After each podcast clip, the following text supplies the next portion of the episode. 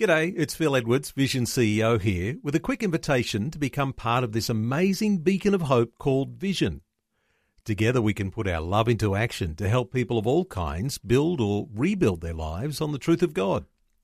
Please consider the part you can play during our upcoming Visionathon appeal, remembering that it's your support that makes Vision possible, including this podcast. Audio on demand from Vision Christian Media. Today, challenging words from Dr. Michael Youssef. Listen to what the Word of God said in 1 Corinthians chapter 6, verse 15. Do you not know that your bodies are members of Christ Himself? Shall I then take the members of Christ and unite them with a prostitute? Never! And that is why we must always begin with the question, is what I'm doing pleasing to the Lord or pleasing to myself? Up next on this episode of Leading the Way, Dr. Michael Youssef challenges you to candidly evaluate your life choices. Remember, if you're unable to listen to this entire message, catch up online at ltw.org or use the Leading the Way app on any of your mobile devices. Subscribe to the podcast or ask your smart home device to play Leading the Way. Since you're here, listen with me now as Dr. Youssef continues his series Until Christ Returns.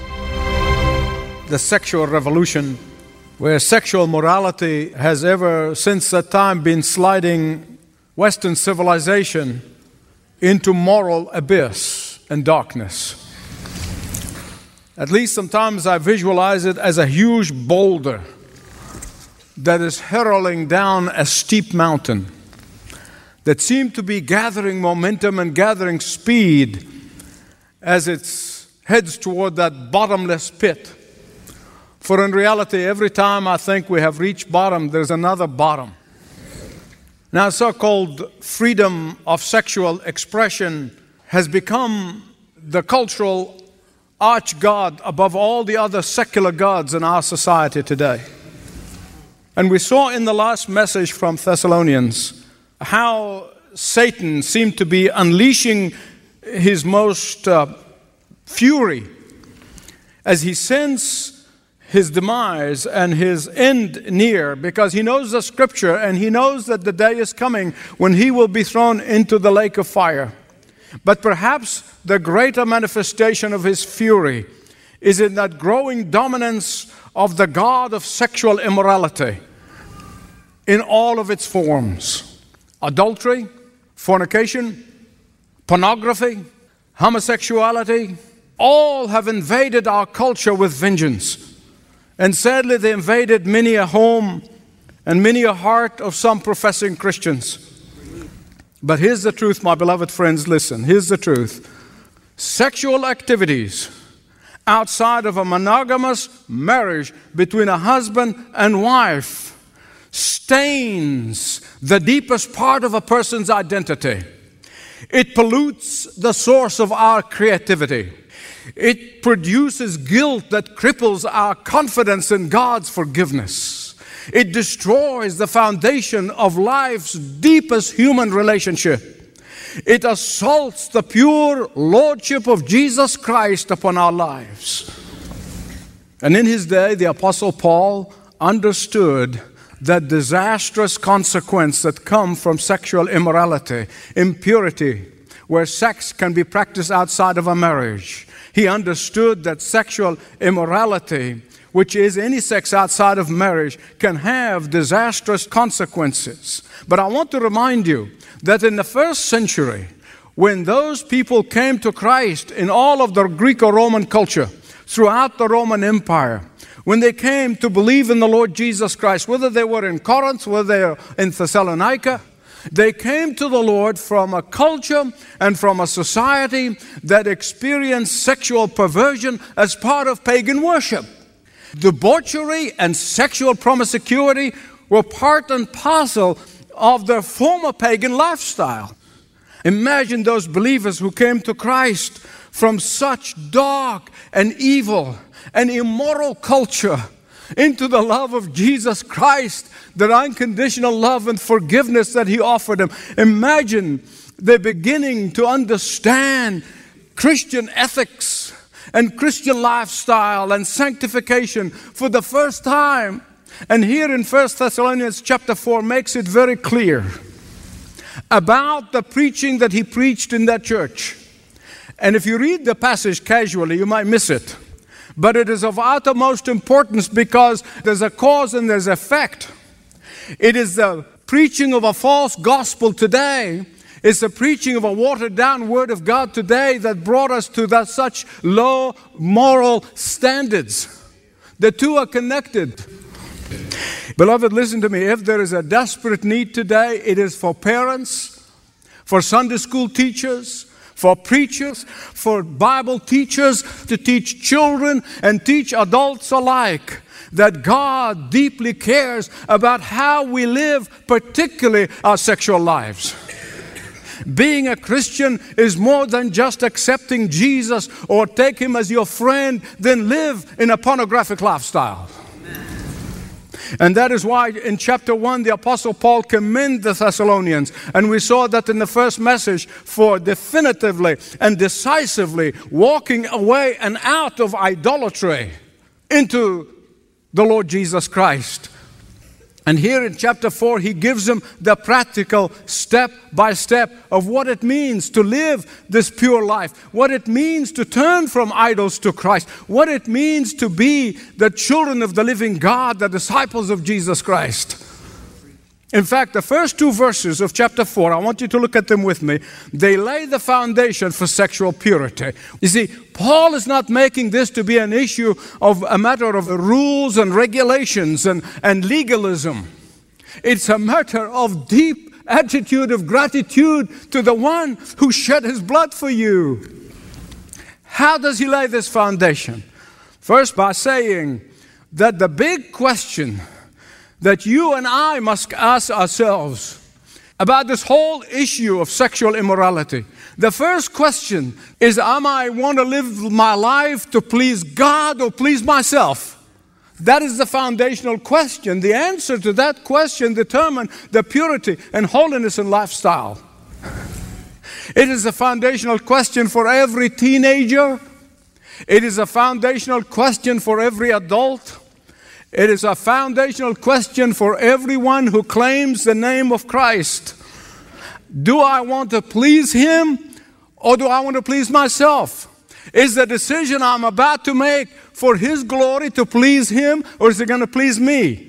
Listen, I listen to enough people to know that whether it is adultery, whether it is fornication, whether it's addiction to pornography, whatever the case may be, a person ultimately must decide, am I doing this to please myself or to please the Lord? That's the argument Paul makes here. That is the foundational thing. Listen, I know all of the mumbo-jumbo. I know all the rationalization. I know all of the excuses. I know all of the lies. I know all of them. But the bottom line is, do I want to please Him? Do I want to please myself? Actually, the word when he said, we ask you, it's the word command, literally translated. We command you to please the Lord.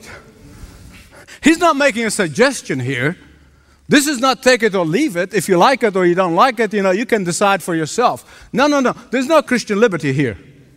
In verse 2, he said, we have commanded this, not as our opinion, but the authority of Jesus. This is the authority of the Word of God. There are no gray areas when it comes to our sexual lives. Abstaining from any sex that deviates from the monogamous relationship between husband and wife is a sin against God. It's against others, but it's against God. That's why verse 6, he said, He will judge this. I know some of you don't want to hear that word, but there's going to be an accountability. We all going to appear before the throne of God. We're going to give an account. Did we please God? Did we please ourselves? Verse 6, he said, God will judge it. Hebrews 13:4 says the marriage bed should be kept pure. And I want to tell you, particularly our teenagers who are listening, the best place to stop this is in the thought pattern. It's when your thought pattern begins to be attacked Don't let that thought linger in your mind. Let me tell you something. You've seen people who say they are so addicted to cigarettes and they're addicted to alcohol and they can't get over it. When you click that computer and you get addicted to pornography, you are inviting Satan to come in and set up a stronghold.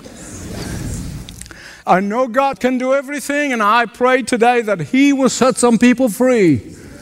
But don't play with fire, because you are allowing him to come in and set up a fortress inside your mind and inside your heart that is going to be difficult to get rid of. Because when your thought pattern is attacked, what you need to do is immediately start praying, sing praises to God, do what Joseph did, put on your Nikes and go running. And the Apostle Paul tells Timothy about this and do that, do the other thing. He said, when it comes to that particular sin, don't negotiate, don't resist, run. Amen. Listen to what the Word of God said in 1 Corinthians chapter 6, verse 15. Do you not know that your bodies are members of Christ Himself? Shall I then take the members of Christ and unite them with a prostitute? Never! And that is why we must always begin with the question, is what I'm doing pleasing to the Lord or pleasing to myself?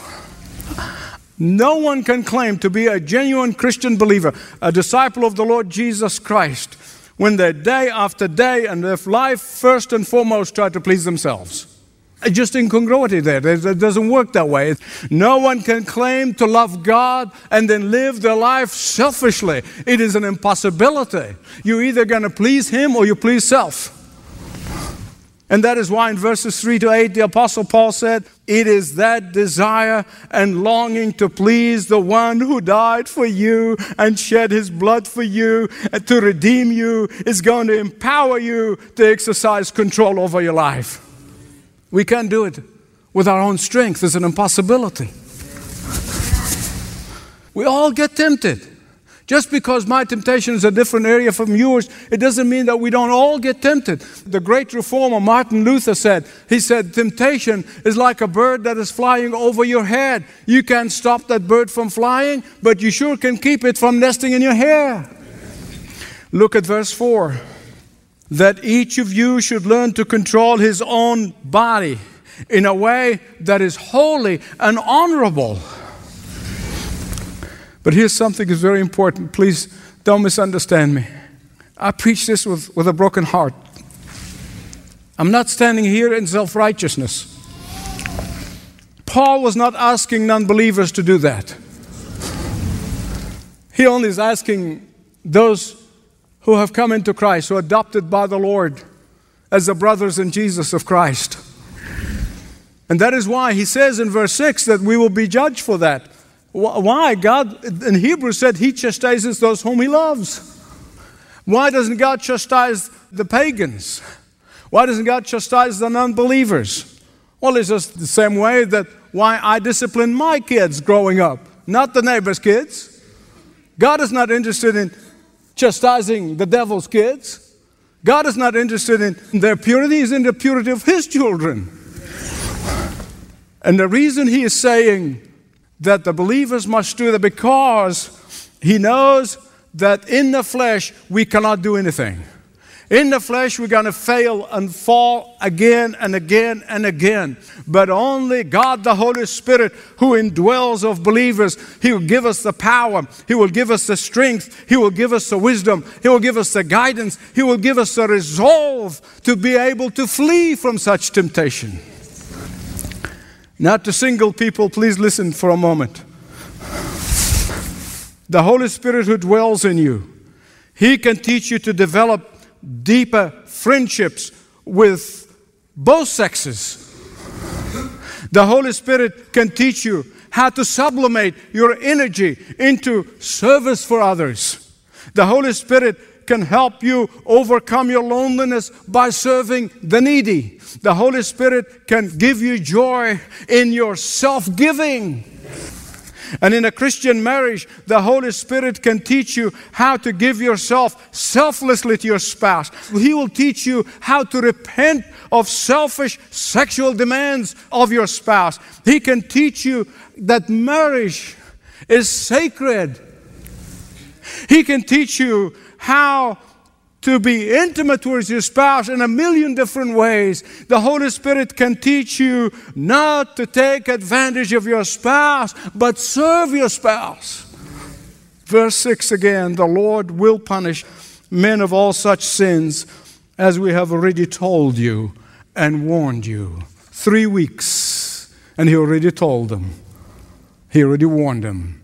He taught them all about Christian living, Christian ethics. Why? Verse 7 gives us the answer.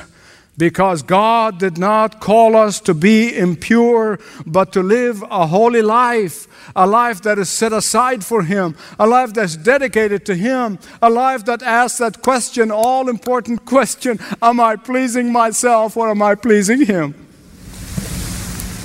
The Word of God is saying that sexual immorality of any kind will be judged by God. Why? Because often the outcome is damaged marriages, loss of family love, and divorce, and hurt children. Listen, make no mistake about it.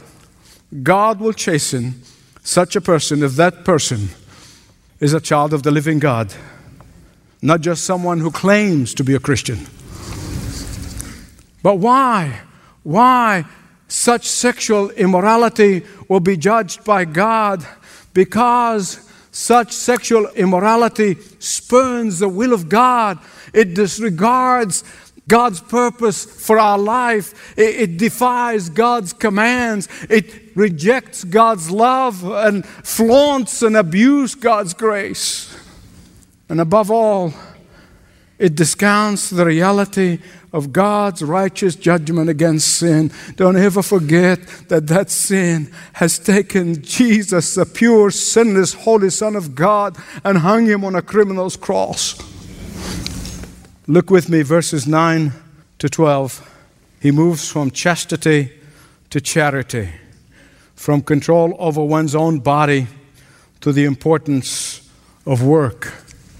Many historians have said that the reason the church in Thessalonica had problem with members of the church became idle, not working, is because they were so confused about the return of Christ, of which he explains in the next message. We'll see it in the last part of chapter 4. Paul does not discourage the church from helping those who are looking for work and can't find it. No, but he is discouraging those who can work and refuse to work.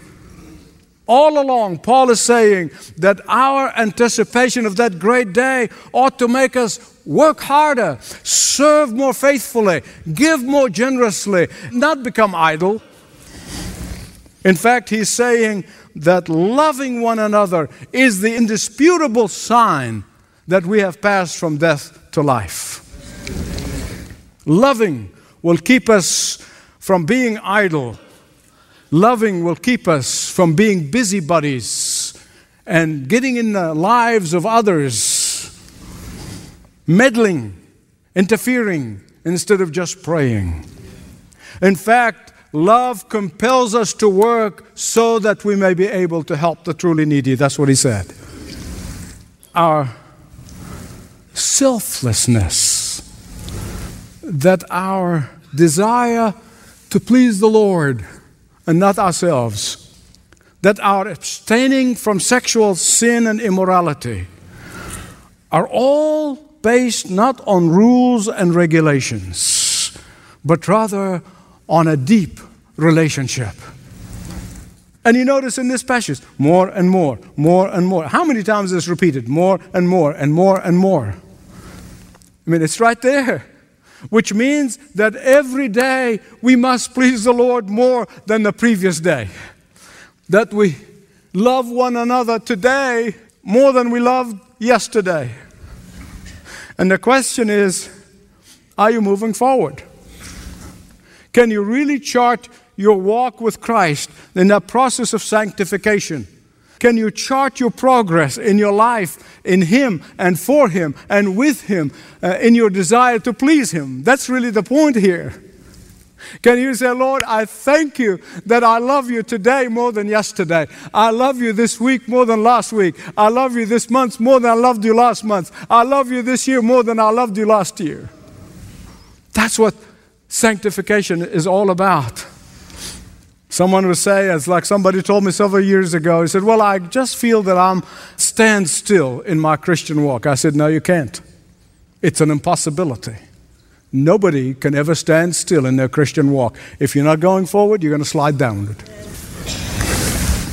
Today, I want to plead with you. I want to beg you. Take time and do a complete audit of the books of your life. Say with the psalmist, search me, O God, and know my heart.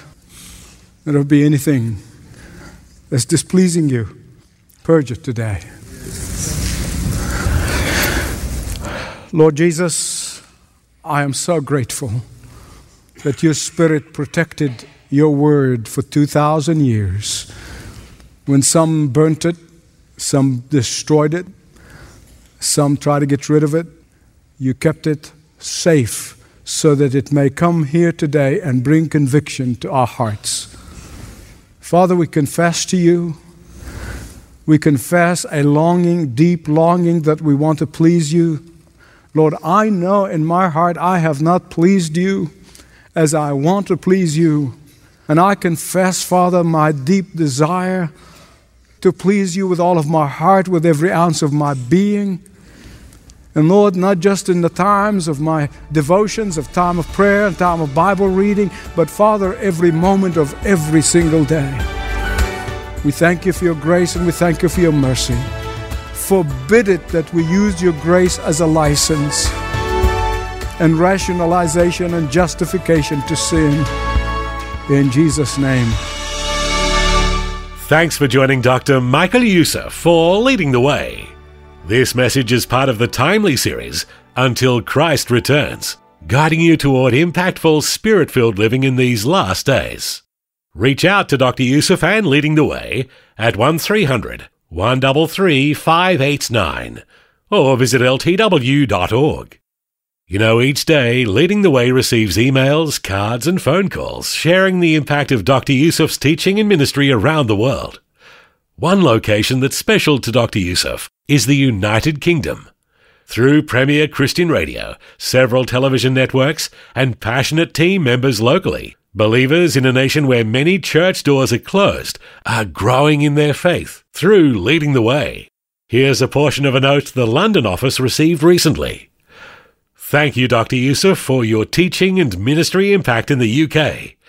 Many lives have been changed, and many previously floundering Christians are growing through your teaching.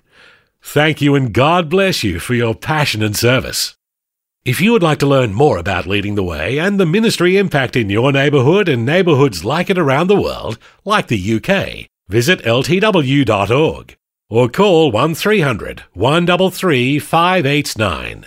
Again, ltw.org and 1300 133 589.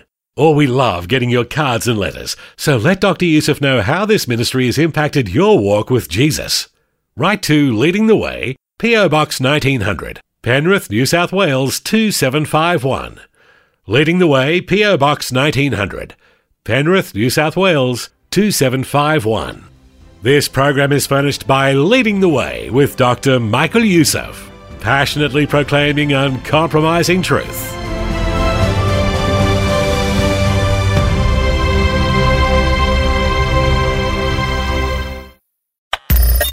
Thanks for taking time to listen to this audio on demand from Vision Christian Media. To find out more about us, go to vision.org.au.